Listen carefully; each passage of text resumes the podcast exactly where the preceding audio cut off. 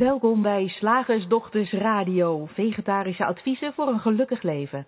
Linda Spaanbroek en Angela Mastwijk geven je een kijkje achter de toonbank van de menselijke ervaring. Hoe werkt het daar nu echt? Wij maken gehakt van ingewikkelde concepten en fileren met liefde ook jouw leven. Dat alles onder het motto geluk. Mag het een onsje meer zijn? Goedenavond luisteraars en goedenavond Angela. Hallo Linda. Daar zijn wij dan met onze eerste uitzending van januari uh, van, van, van 2018 moet ik zeggen. Niet alleen van januari 2018, maar van heel 2018. En uh, het is gelijk onze laatste live uitzending hè? Ja, dat is uh, inderdaad een, een, een, verandering voor ons. Voor de, voor de podcastluisteraars niet, want die horen dit toch altijd al, al achteraf. Uh, maar we gaan het inderdaad niet meer, niet meer live doen. De verhouding podcastluisteraars en live luisteraars is, is volledig uit verhouding. Um, dus er zijn zo duizenden malen meer podcastluisteraars dan live luisteraars, letterlijk. Dus wij hebben besloten om dat voortaan maar zo te doen. En dan wellicht kunnen we ook nog iets verbeteren aan de geluidskwaliteit, waardoor iedereen hopelijk blij is. Ja, en voor onze uh, live luisteraars, uh, uh, nou, vrees niet dat je nu ineens toege, ehm, of aangewezen bent op, op, op, op podcasts, waar je misschien niet zo'n voorstander van bent. Dus we zullen ervoor zorgen dat er wel gewoon elke woensdag een nieuwe uh, uitzending te beluisteren is op onze website, waar je net als nu niks anders hoeft te doen dan op een knopje play drukken en dan uh, gewoon op woensdag, zoals jij gewend bent, naar ons te luisteren. Alleen dan wetende dat we dat uh, van tevoren op hebben genomen in plaats van live bij je zijn. Ja, nou dat even voor de huishoudelijke mededelingen. laten, we de, laten we de inhoud ingaan. Goed idee. Wij wilden het vanavond naar eigenlijk op verzoek van een van onze luisteraars graag uh, met je hebben over ongewenst kinderloos zijn. En ongewenst kinderloos is de hele specifieke aanleiding hier uh, voor deze uitzending en ook de, het hele specif specif specifieke verzoek van onze luisteraar.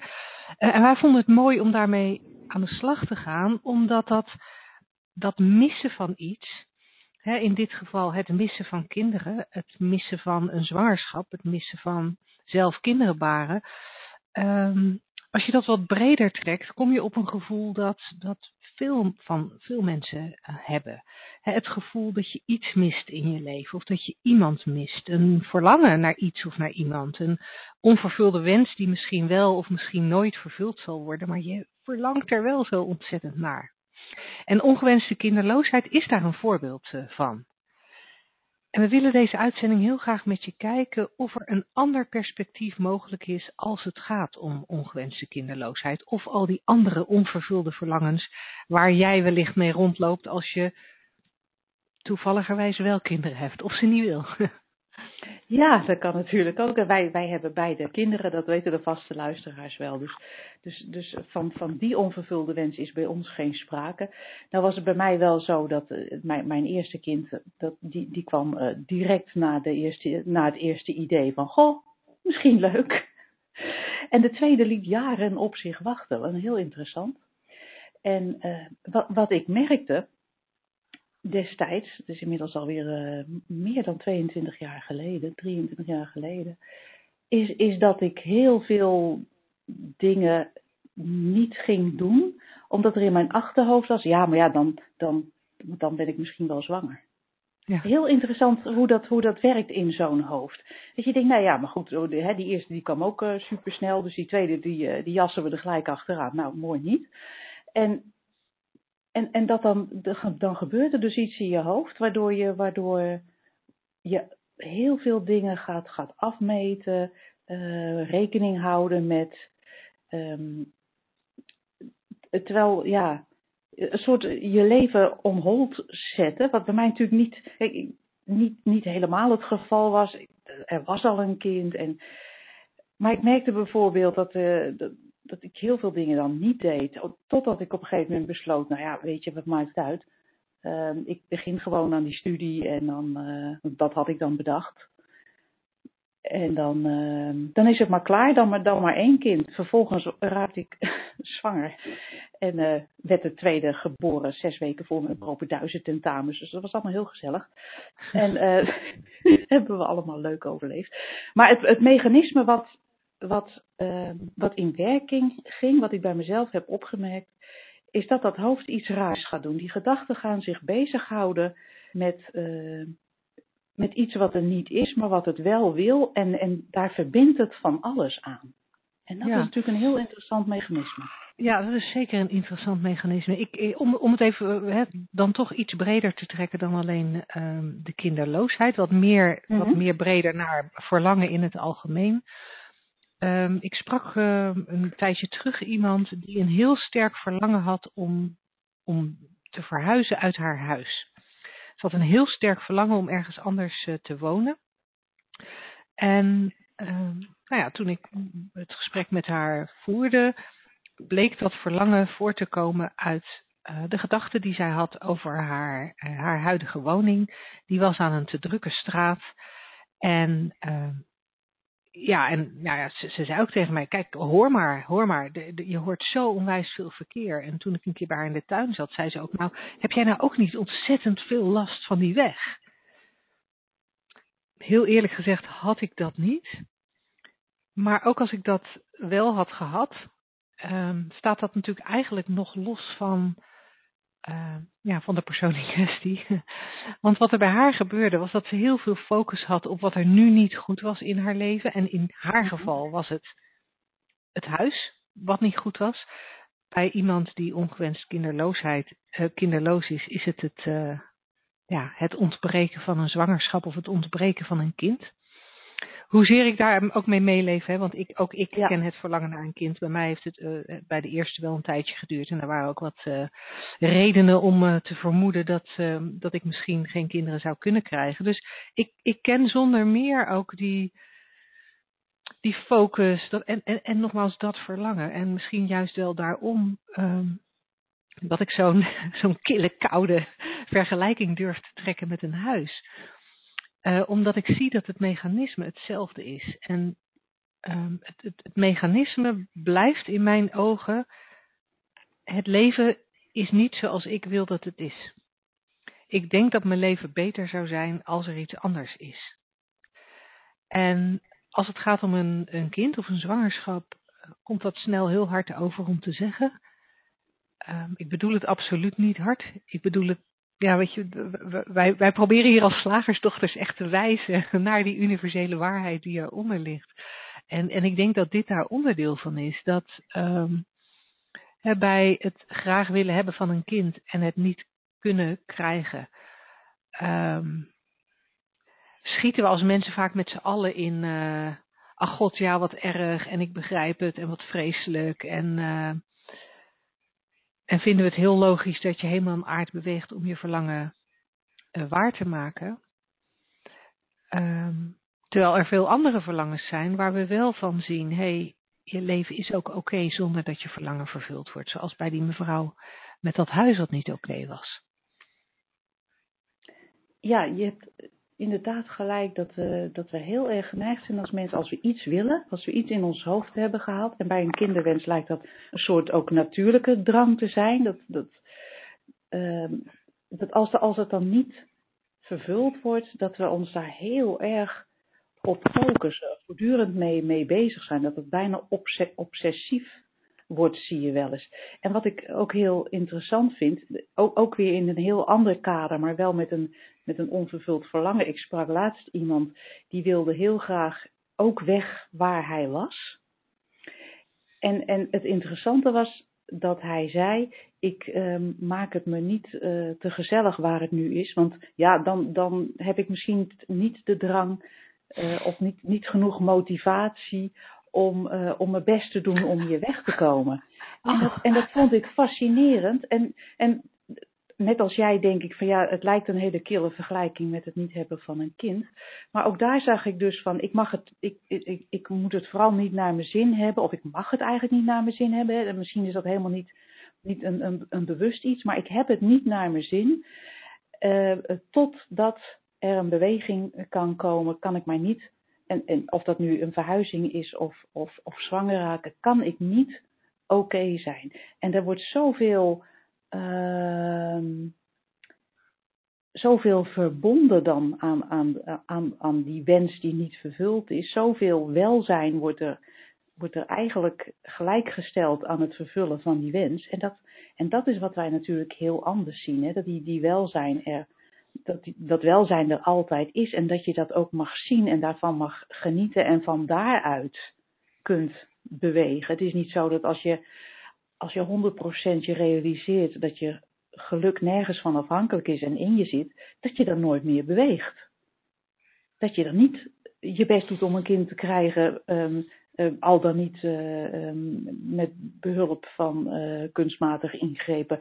En dat je dan niet verhuist omdat je denkt, oh, daar vind ik het leuker. We hoeven, we hoeven niet te lijden eigenlijk onder wat er niet is.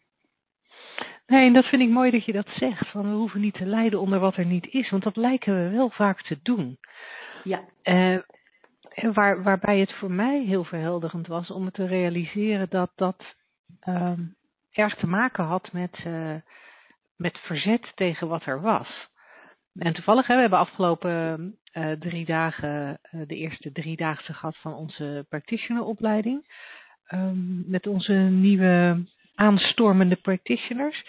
En, en daar is dat, dat verzet met wat er is ook een aantal keren ter sprake geweest. Omdat dat wel een rode draad lijkt te zijn die ligt, over, die ligt onder heel veel menselijke, menselijk leed en menselijke onvrede. Ja. Of dat nou de gedachte is, uh, uh, of dat nou iets is als uh, ik, ik, ik mag geen verdrietige gedachten hebben. Uh, of het is, um, ik mag niet boos zijn op mijn partner. Of het is, ik, ik, ik wil niet in dit huis wonen. Dit is een stom huis. Of ik, ik, het moet anders. Of ik, ik, ik moet een kind. Um, er, is verzet tegen wat er is. Er is een soort gevecht met het leven. Ja. Um, en jij gaf uh, gisteren of eergisteren een hele mooie vergelijking dat op het moment dat we in verzet zijn met wat er is, dat het hetzelfde, dat het eigenlijk te vergelijken is met naar buiten gaan in de herfst en aan een, heel hard aan een boom schudden, omdat jij vindt dat het tijd is dat die boom zijn blaadjes laat vallen. Jij hebt besloten, de herfst moet nu beginnen en de herfst is pas echt begonnen als die blaadjes van die boom zijn. En dan door het bos rennen als een dolle om al die bomen van hun blaadjes te ontdoen. Ja, ja en, en nou, als je dat beeld, als je dat, eh, sorry dat nog heel, nog heel even, maar als, ja, je ja, dat beeld, als je dat beeld voor je ziet, hè, van Angela of mij, of jijzelf als luisteraar, rennend door het bos, met misschien wel stokken om al die blaadjes van die bomen uh, te slaan, uh, touwladders om naar boven te klimmen, omdat daar, daarboven nog een blaadje is. En dat moet er echt af, want het is, het, is, het is herfst en de winter gaat intreden. Jij wil dat de winter gaat intreden als je op die manier dat, dat beeld schetst van ingaan tegen wat er is, ingaan tegen het leven, ingaan tegen hoe het leven verloopt, dan, ja, dan komt het heel belachelijk over. Hè? Dan denk je, hè, waar ben ik mee Ja. bezig? Heel, ja, of, of dat je dan aan een dennen, dennenboom staat te schudden omdat jij hebt besloten dat ook die zijn blaadjes moet verliezen, waarbij je niet realiseert dat dat niet in de aard van de dennenboom ligt. Ja, Ja, Ja. want ja, daar hebben wij natuurlijk niks over te zeggen. En wat ik ook interessant vind, is, is hoe, we, hoe we vaak eh, mensen met een onvervuld verlangen ehm, eh, proberen op te vrolijken. Met, eh, door te zeggen van, ach joh, eh, je hebt dit niet, maar je kan natuurlijk altijd daarnaar kijken. Of nou ja, Ja. Je, hebt, je hebt dit niet en, en dat, moet je, dat moet je accepteren. Of je moet het een plekje geven. Of je moet, eh, hè, je moet er, er zijn nog zoveel andere dingen in het leven. En dan gaan Ja. we voorbij aan het, aan het systeem hè, wat aan het werk is. ja, ja. ja ik, ik, ik zie dan gelijk mensen voor me die dan tegen iemand die kinderloos is gaan lopen zeggen. Ja, tuurlijk, je hebt dan weliswaar geen kinderen, maar jij kan lekker verre vakanties maken. Weet je wel, alsof dat vergelijkbaar is. Ja, alsof planten van een andere gedachte in, de, in dat hoofd en, dat, en, en, en die geloofwaardig maken. Uh, helpt. En, en onze ervaring is dat dat, dat dat niet handig is. Of dat dat maar een heel tijdelijk doekje voor het bloeden is. Als, als die gedachte geloofd wordt, oh ja, ik ben wel vrij. Maar, maar, maar wat, wat werkelijk helend is of transformerend is, of hoe je dat ook maar zou willen noemen, is natuurlijk inzicht in, in uh, het systeem waar wij steeds naar verwijzen.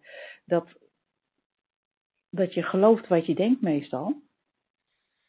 En, en je kan denken, ik wil een kind en het is er niet. En daar heel veel focus op leggen. Dat je dat voelt als het, als het wringen en schuren van uh, je denkt van het leven, maar het is van het, van het denken wat je hebt. Mm-hmm. En dat er nooit meer dan dat aan de hand is. En natuurlijk, hè, het, het klinkt zo van alsof wij het afdoen van, uh, van niets aan de hand. Maar toch is het denk ik de meest, uh, ja, meest helende richting om in te kijken. Om je te realiseren van het verdriet wat ik voel, gemis wat ik voel, is omdat ik denk wat ik op dit moment denk. En dat mag. Er is niks mis mee. Haal de ogen uit je hoofd. Vooral doen. Maar, dat, maar dat, dat is er aan de hand. Je, je kan niet een, een, uh, een situatie missen of, of een, een omstandigheid missen. Of een, je kan alleen maar een gemis ervaren als, als je die gedachte entertaint. Ja. Ja, en dat klinkt dan bijna alsof je zegt, ja, dan moet je dus die gedachten gewoon niet entertainen. Ja, zo werkt het niet, hè? Nee. nee, nee, want de gedachten die in ons opkomen zijn de gedachten die in ons opkomen. En daar hebben wij eigenlijk niet, uh, eigenlijk geen, of eigenlijk, daar hebben wij sowieso geen controle over. Maar we kunnen wel dit systeem doorzien. En op het moment dat we, misschien niet als, het, als je even er helemaal diep in zit, dan, dan is er meestal niet de mogelijkheid om, om, uh, om, om, uh, om in te zien wat, wat erin te zien valt. Hoewel, dat kan natuurlijk altijd gebeuren. Maar denk er gewoon eens over na van, van hoe het systeem werkt. En uh, dus, dus dat, als, als dat verdriet nog wat even na, na uh, ettert, zou ik bijna willen zeggen. In een, in een moment, kijk eens, kijk eens naar of je je kunt realiseren hoe het systeem werkt. En dat het niet erg is dat het werkt zoals het werkt. Dat we dat nee, allemaal dat, hebben. Ja, ja, en, en um, dat doet mij eraan denken dat um, zo'n onderwerp als uh, ongewenste kinderloosheid of een ander onvervuld verlangen wat je hebt.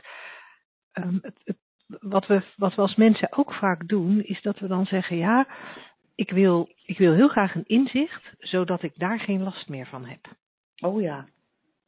En ja, dat... wij hebben gemerkt dat dat over het algemeen niet zo heel erg goed werkt. Dus Angela's suggestie om, om inzicht te krijgen in het systeem, om te gaan, ja, op een steeds dieper niveau te gaan zien hoe wij onze ervaring creëren door middel van de universele levensenergie, bewustzijn en gedachten. Dat meer en meer gaan zien, um, is een, is een enorm fijne suggestie. Daar, uh, daar verandert er heel veel mee in je leven. Komt er moeiteloosheid, wordt het leven makkelijker, ontstaat er meer ontspanning, minder stress. Um, eigenlijk al die fijne dingen van het leven uh, ervaar je vaker en meer en langer. Als je meer inzicht krijgt in die drie principes waarover wij praten.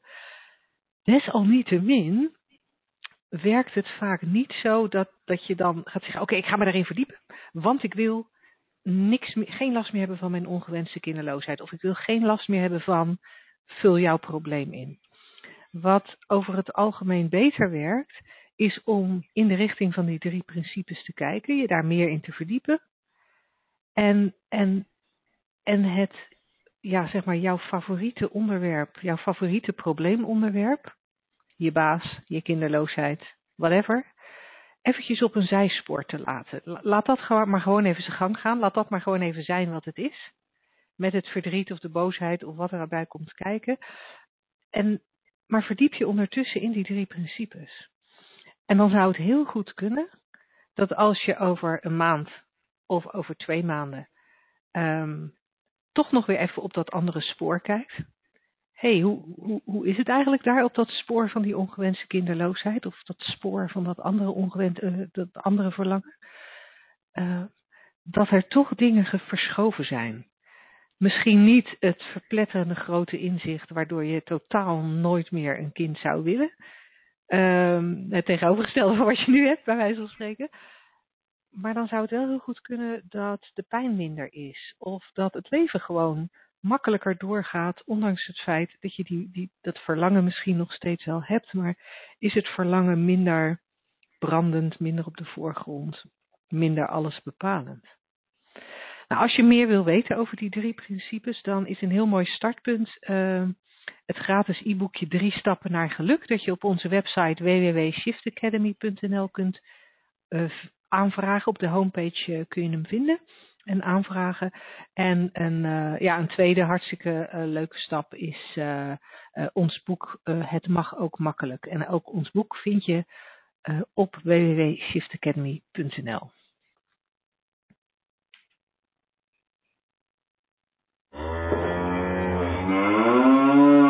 Slagersdochters, wat zit er in de leverworst? Oftewel, tijd voor wat wetenschap.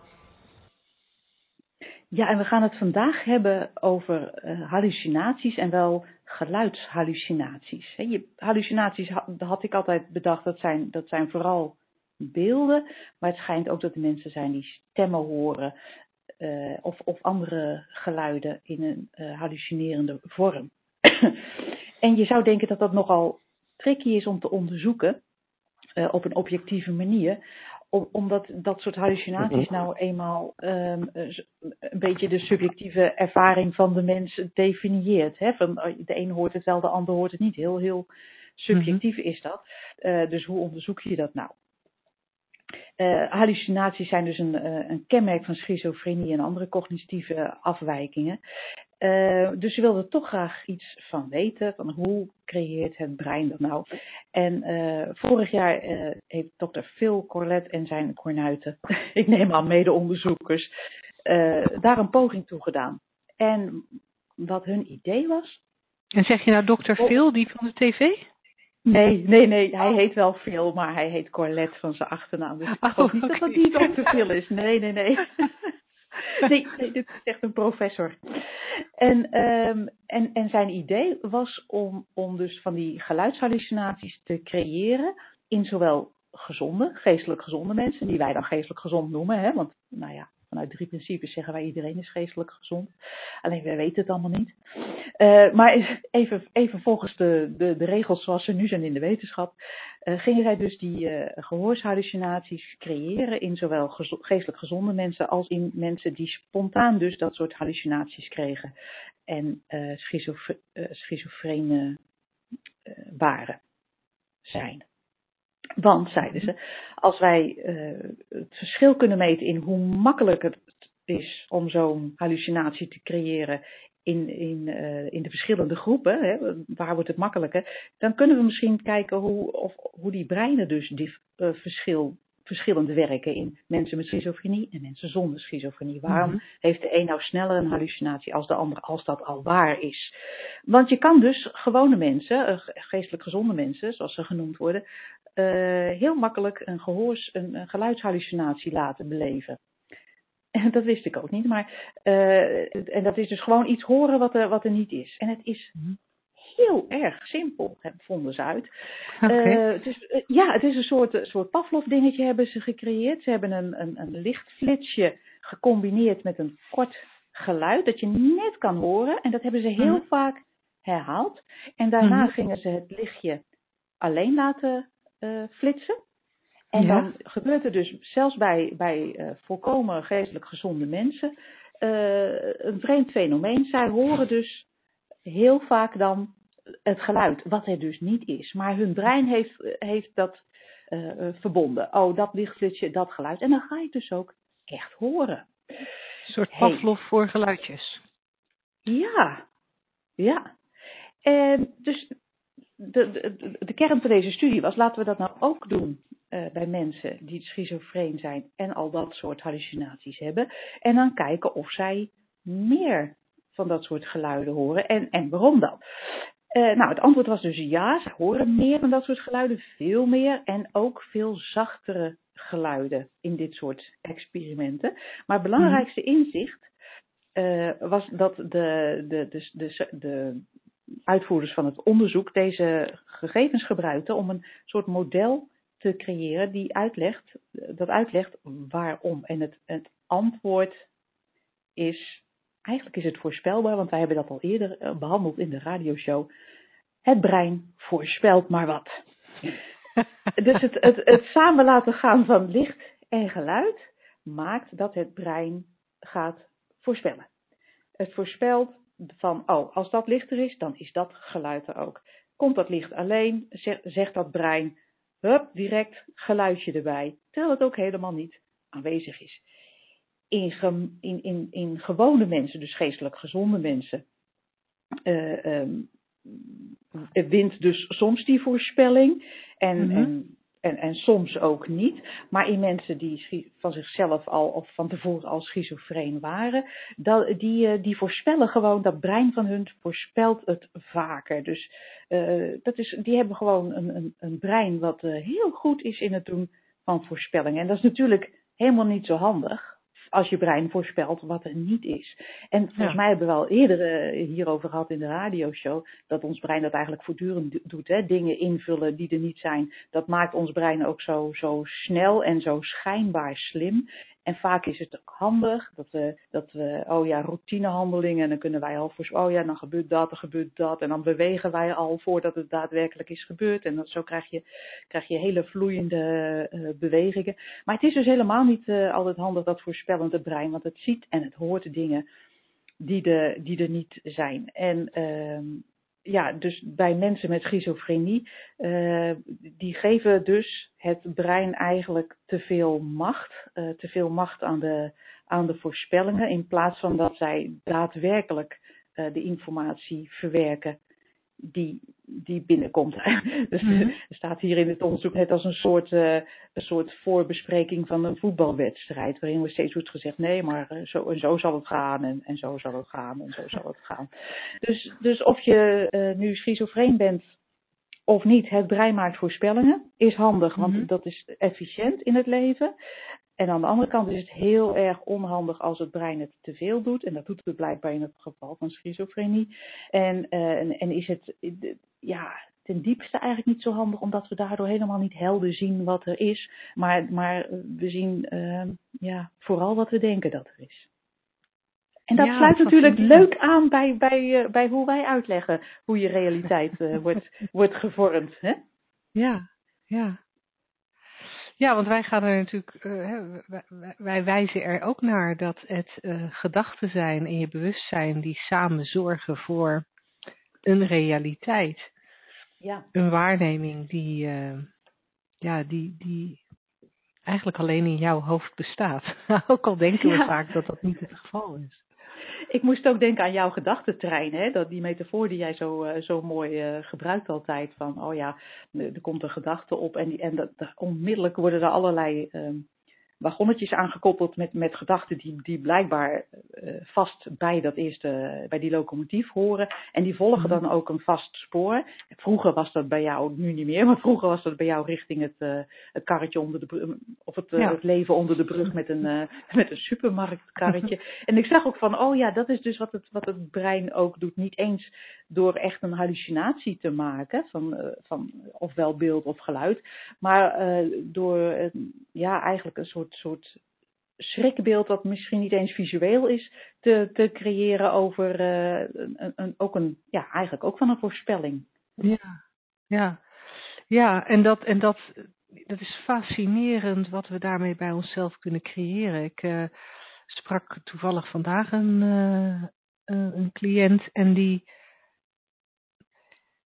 die, die creëerde een realiteit van heel veel onzekerheid bij zichzelf.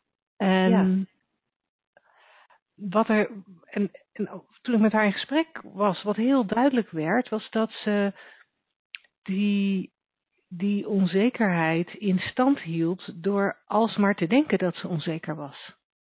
Oh, dus dat was uh, eigenlijk haar interne hallucinatie, de onzekerheidshallucinatie. Ja, ja, ja. Want haar brein en, voorspelde, het gaat niet goed, je kan het niet.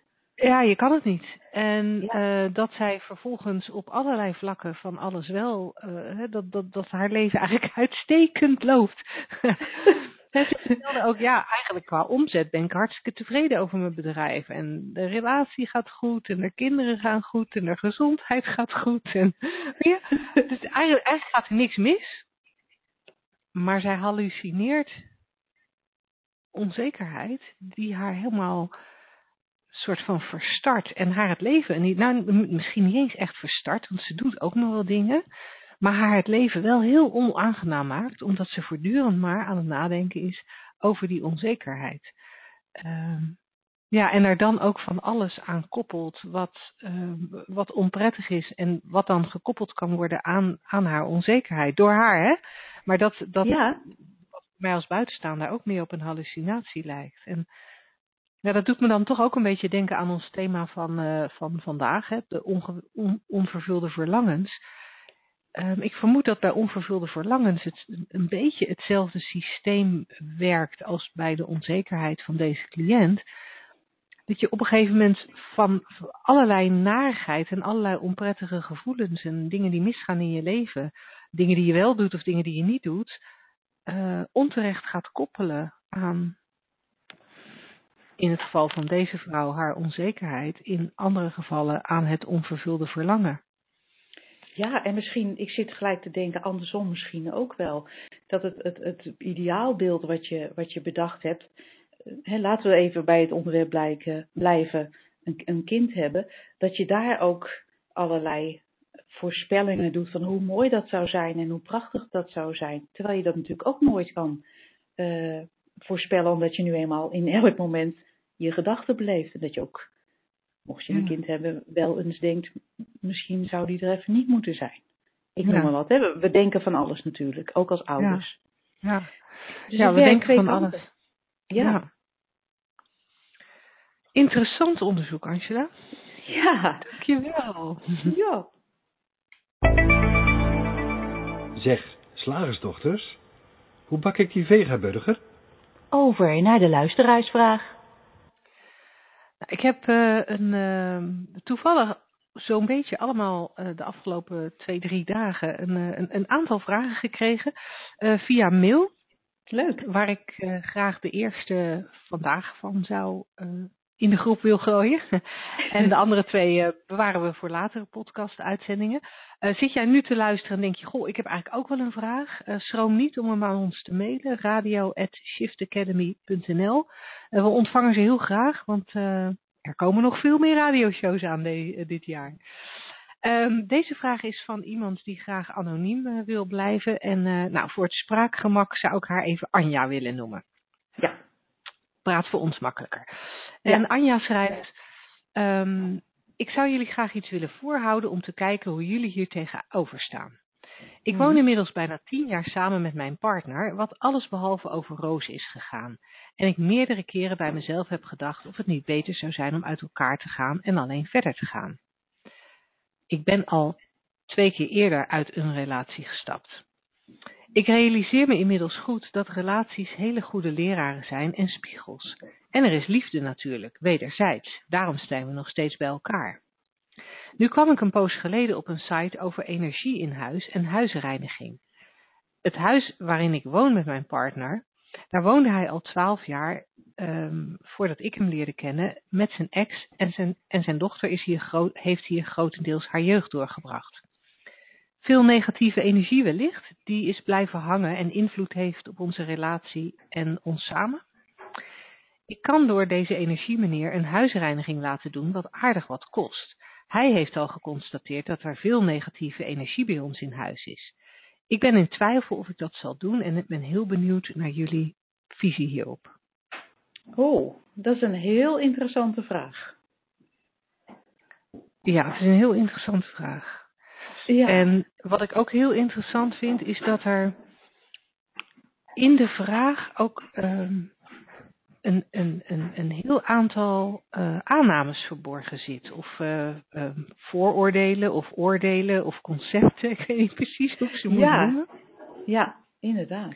En, en, en wij geven natuurlijk nooit advies, hè, dus huisreiniging of niet, daar gaan we verder niet over. Maar, maar wat wij wel willen benoemen, laat ik maar even aftrappen als je het Mhm. niet erg vindt, is is het feit dat, dat er niets buiten jou is wat kan zorgen voor een slechte relatie. Dat is altijd het, de gedachte die je in, in dit moment hebt. En zijn er weinig gedachten, uh, dan, dan zit je heel dicht bij eigenlijk uh, de liefdevolle, uh, ja, de liefde die je van nature bent. En zal je dat projecteren op alles en iedereen om je heen en is je relatie perfect. Heb je heel veel gedachten, en in dit geval over de ander, of over hoe het eruit zou moeten zien en hoe het er niet uitziet, of wat er gebeurt wat je niet leuk vindt, dan uh, heb je die bril op, kijk je daarmee naar je relatie en die ander en zal je een slechte relatie beleven. Waarmee ik niet wil zeggen dat iedereen altijd bij elkaar past. Ik bedoel, soms uh, kunnen mensen ook uh, in, in, in grote liefde afscheid van elkaar nemen. Dus dat, dat, dat kan ook nog. Als het gewoon niet, niet past om een of andere, nou ja, ik zou eigenlijk zeggen zonder reden. Maar het, het idee dat, dat er iets buiten jou zweeft, uh, um, hoe je het ook wil noemen, wat invloed heeft op jou. Ik vind dat een, uh, wat mij betreft moeten we, gaan we dan een soort schimmig pad op, waarbij we voortdurend uh, eigenlijk op ons hoede moeten zijn van wat er niet allemaal bij ons naar binnen kan kruipen, gezien en ongezien. Hè, we, we horen dat ook vaak bij over um, over, over voeding. Dat is ook elke keer wat anders wat ons uh, schade kan doen. Uh, en energie is wat, wat, wat mij betreft uh, hetzelfde. Voor mij is, is, is energie neutraal. Dat klinkt leuk, energie neutraal. Dat is ook een hip onderwerp trouwens. Maar dan, dan, hebben we het over elektriciteit. En ik heb het hier over, over vormloze energie die niet waar te nemen is. Wat mij betreft is het neutraal. Alles, alles wat er je systeem binnenkomt. En geven, geven wij de betekenissen aan van positief of negatief, van zware energie, lichte energie, goede energie, slechte energie. Uh, dat is wat mij betreft een volledig persoonlijke vertaling van moment tot moment van, van wat, er, uh, wat er door het systeem heen komt. Uh, dus, dus of je het wel of niet doet, het systeem van waaruit wij praten, die drie principes zegt, je leeft, jee. En daarin beleef je je gedachten en, en niet een, een, een negatieve energie uit een, uit een, uit een verleden. Nee, en, en nog sterker, je, je beleeft zelfs niet je partner, je beleeft de gedachten over je partner. Ja. En wat ik, wat ik, ik, ik heb niks toe te voegen aan, aan dit stuk wat jij hebt uh, benoemd, Angela, helemaal mee eens. Ik vind het wel heel leuk om nog even wat dieper in te gaan op uh, nou ja, hoe Anja de vraag uh, beschrijft. niet om kritisch te zijn, maar om, alhoewel dat misschien wel is, maar om, um, om te laten zien hoeveel gedachten er zijn bij ja. voorbaat al. Dan hebben we het nog niet eens over de energie. Uh, hè, zo zeg je bijvoorbeeld um, um, uh, ik, dat het samenwonen met je partner allesbehalve over roos is gegaan. Dus blijkbaar is er een, ja, een, een, een vorm waarin het had moeten gaan. Uh, er, er, je hebt heel, expliciet, heel duidelijk gedachten over dit is goed en dit is niet goed. En, en een van de dingen die, die goed zou zijn, is als alles over rozen gaat. En als niet alles over rozen gaat, is dat minder goed. Waarbij dan ook nog even de vraag is, wat is over rozen gaan? Ja, en, precies. En, en dat klinkt misschien allemaal een beetje vaag en een beetje uh, muggenzifterig. En toch, als je, als je een laagje dieper kijkt, is elk van die aspecten is een heel persoonlijke gedachte van jou, Anja. Een heel persoonlijke gedachte, die voor jou heel echt voelt, wat 100% logisch is. Want, Angela zei het net al, je beleeft je gedachten, je voelt je gedachten. Dus als jij gedachten hebt die, die um, nou, in verzet zijn tegen hoe de relatie loopt, of gedachten over dat het anders moet, gedachten dat dit niet goed is, uh, gedachte dat hij niet de juiste dingen doet, of jij niet de juiste dingen doet, of zijn dochter niet de juiste dingen doet, of zijn ex niet. Geen idee wat er allemaal door je hoofd gaat, maar wat, wat de gedachten ook zijn, jij voelt ze. En, en, En dat is het enige wat ervoor kan zorgen dat de, daar de conclusie uitkomt: het is niet over rozen gegaan. Um, dan zeg je ook tussendoor van, ja, ik, hè, dat je je hebt afgevraagd of je niet uh, beter uh, alleen zou kunnen zijn. En dan zeg je tussen haakjes, ik ben al twee keer uit een relatie gestapt. En het feit dat je dat erbij noemt, vind ik ook veelzeggend. Blijkbaar heb je veel gedachten over het feit dat jij twee keer eerder uit een relatie bent gestapt. Misschien heb je jezelf ooit voorgenomen, ik uh, driemaal is scheepsrecht, dit moet hem zijn. Mm. En, en hou je vast aan die gedachte? Um, geen idee. Maar ook daar, ook daar is een gedachteconstructie. Um, en vervolgens is er ook nog een gedachteconstructie over dat relaties hele goede leraren en spiegels zijn. Ik weet dat er veel mensen zijn die dat zeggen. En uh, nou, ik wil geen oordeel vellen over of het waar is of niet waar is um, helemaal prima als je het zo ervaart. En tegelijkertijd ook hier weer een, een gedachteconstructie, een soort verwachting dat een relatie er blijkbaar altijd zorgt voor spiegelen en lessen leren. Waar ik, waaruit ik dan opmaak, oh, dus een makkelijke relatie, dat, dat, is dan, dat bestaat dan eigenlijk niet. Of dat, dat is dan eigenlijk niet goed, want dan word je niet voldoende gespiegeld en leer je niet genoeg. Dus ik vermoed dat ook daar weer hele gedachteconstructies zijn. Ongemerkt, maar ze, ze, ze, ze, draaien, die software draait wel mee. Het, zijn, het is wel software die meedraait terwijl jij um, je leven met je partner uh, leeft. Dus dat nog eventjes uh, uh, voor wat betreft mijn bijdrage. ja, ja en, en en wat je op het laatst zei, daar moest ik ook aan denken. Van, hè, we zien, eh, dat is inderdaad een gebruikelijke in bepaalde stromingen. Oh, dat is een, een spiegel, je partner of je, of je relatie of je kind of weet ik veel. En uh, wat wij vanuit de drie principes zeggen is, je creëert je eigen realiteit met je gedachten. En als je zo uitlegt van dat is een spiegel, ja, dan is inderdaad niet alleen je partner, niet alleen de relatie, niet alleen je kinderen, maar de, jouw hele realiteit is gewoon een afspiegeling van wat je in dit moment denkt. Dus, hè, want je creëert je eigen realiteit daarmee. Dus als je het zo zou uitleggen, uh, dan, dan ja, dat klopt. Maar is er een les te leren? Nee, er is te leren dat dat is wat het systeem is. Ik zie wat, ik, wat ik denk. En in, ja, in die zin is alles mijn spiegel. Niet alleen, uh, niet alleen mijn partner. En wat mij betreft, de enige les die er te leren is, is weet wie je zelf bent. Hè? Wie je bent achter die gedachten. Dat er zoveel, uh, hè, dat, dat je altijd oké bent. Dat je welzijn altijd aanwezig is. Onafhankelijk van die, van die partner die je in elk moment creëert met de gedachten die je hebt. En dan, ja, zo is eigenlijk wel um, het. Uh, het, het plaatje rond. En of je wel of niet reinigt. Ik zou zeggen, nou, wat vind je er nu van? Ja, daar ben ik ook heel benieuwd naar.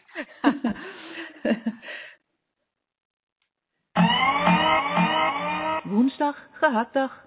Zeg slagersdochters, welk concept gaat er vandaag door de molen? Nou, wat heb jij voor ons uh, om te vermalen, Angela? Het, het, concept wat er vandaag genadeloos in de gehaktmolen gaat, of niet, dat gaan we nog eventjes bekijken natuurlijk, uh, is uh, vriendschappen moet je wel onderhouden. Aha. Oh ja. ja. Dat is ook zo leuk, hè? Want vriendschap is ook zo'n, dat is ook zo'n concept waar zoveel aan, aan vasthangt.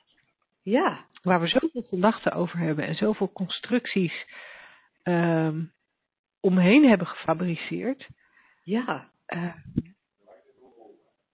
en bij vriendschap denk ik dat dat per definitie een van de dingen is waar je zo helder en duidelijk aan kan zien dat uh, het maar net is wat je erover denkt. Want ik ken namelijk ook mensen die helemaal niet eens nadenken over het onderhouden van vriendschappen.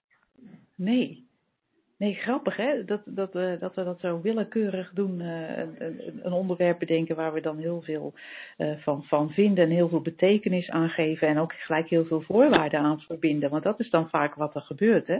Dat je gaat kijken van, oh, hoe lang hebben we elkaar al niet gesproken, hè, die gedachte. Mm -hmm.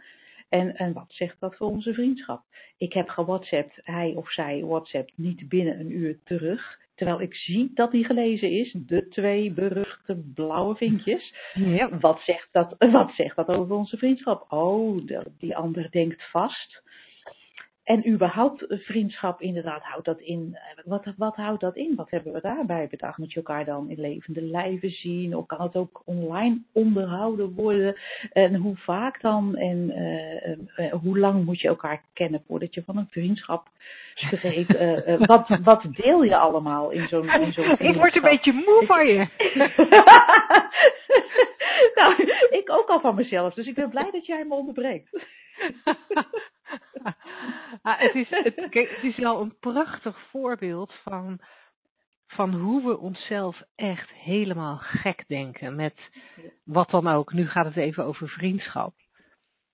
Um, maar de hoeveelheid gedachten die je kunt hebben over, over een woord. Het woord vriendschap in dit geval. En, en, de, en wat we er allemaal aan ophangen. De betekenis die we er allemaal aan geven. Dat is echt fenomenaal. En het interessante is dat we uh, de betekenis die we geven aan een, aan een dergelijke term, in dit geval de term vriendschap, we zijn ook heel erg geneigd om uh, onze, onze visie uh, op die term met hand en tand te verdedigen. Oh ja. Want ja, weet je, ik vind, ik vind dat een echte vriend toch minstens dezelfde dag moet appen. Morgen mag ook, maar dan wel met excuses voor het feit dat het appje niet eerder beantwoord is. Um, we stellen allerlei regels op waar wij ons aan moeten houden, waar anderen zich aan moeten houden. Um, wat mijn regels zijn over vriendschap, dat, daar ben jij vaak niet van op de hoogte. Dus het wordt voor jou ook heel lastig om je aan mijn vriendschapsregels te houden en dus een goede vriendin te zijn. Maar vervolgens ben ik wel boos als jij je niet aan mijn onuitgesproken regels houdt. En als ik mijn onuitgesproken regels uitspreek, dan heb je grote kans dat jij zegt, ja, de, daar heb ik geen zin in, laat maar zitten die vriendschap. Dus het is allemaal, al die gedachten die wij daarover hebben, maakt vriendschap eerder onmogelijk dan uh, en lastig dan gezellig. Ja, ik moet ook denken aan de uitspraak die je dan wel eens leest of hoort van, nou ja, dat doe je toch niet als vriend? Hè, dan is er iets gebeurd en dan denk ik, nou blijkbaar wel. Ja, dat was niet gebeurd. Want, want kijk, dit is het feit.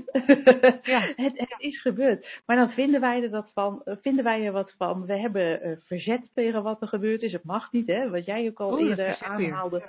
Ja, is een groot ding, hè? Er Ja. gebeurt iets, dat doe je niet, dat mag niet. Of, of uh, dit maakt de vriendschap kapot. Alsof het echt iets, iets tastbaars is in plaats van uh, een verzameling gedachten waar we dan uh, een waarde aan hebben toegekend en betekenis aan hebben verleend. En, en zo maken we het leven nodeloos ingewikkeld. Maar het is natuurlijk wel heel vermakelijk voor alle tijdschriften die er zijn op het gebied. Uh, hè, vrouwentijdschriften, tijdschriften over psychologie of tijdschriften over spiritualiteit. Dan kunnen we natuurlijk eindeloos ons ei kwijt over het concept vriendschap. Er, totaal uh, onwetend van het feit dat, we dat, uh, dat het slechts een concept is wat we verzonnen hebben. En daar dan eindeloos over gaan, uh, gaan mekkeren of uh, uitweiden. Laat ik het neutraal ja. houden. Over wat het allemaal wel en niet uh, zou moeten zijn, mag zijn, moet zijn. Of, of we verzinnen van nee, maar dit was altijd het concept. Maar nu hebben we vriendschappen anno 2018. En dan gaan we bedenken, nou ja, eerst was het concept dit. En uh, nu hebben we een paar andere gedachten bedacht. Of, uh, of we kijken om ons heen en denken, nou ja, vriendschap is tegenwoordig ook uh, puur online. Nou, dan vinden we het, oh, dat is dan de nieuwe vriendschap. Maken we weer een ander conceptje met weer andere dingetjes erbij. En andere al dat regels. maken we andere regels erbij. En um, ja, zo maken we het hele leven eigenlijk moeilijk. En dat hangt ook van concepten aan elkaar, hè? Dat leven. Ja. ja. Op die manier bezien. Ja, ja, want als je ziet wat we allemaal al kunnen bedenken over vriendschap en wat daarbij hoort en wat we daarvan vinden. En, uh, en het las, het, wat, wat ik, het jammer vind, we hebben natuurlijk al benoemd, we maken het onszelf daar moeilijk mee. Uh, maar ik vind het wel leuk om nog heel even iets dieper op in te gaan op hoe we dat dan moeilijk maken. Ja. Uh, misschien vallen we een beetje in herhaling, hebben we dat eerder deze uitzending al gezegd. uh, of is het ook al op een andere manier ter sprake gekomen. Maar wat je, wat je, wat je ziet op het moment dat je ehm, nou, bijvoorbeeld zegt, vriendschap moet je onderhouden. Als dat jouw regel is als jij daar gedachten over hebt, dan zullen die gedachten iets met je doen. Want dat is, wat, dat, dat, dat is de aard van gedachten.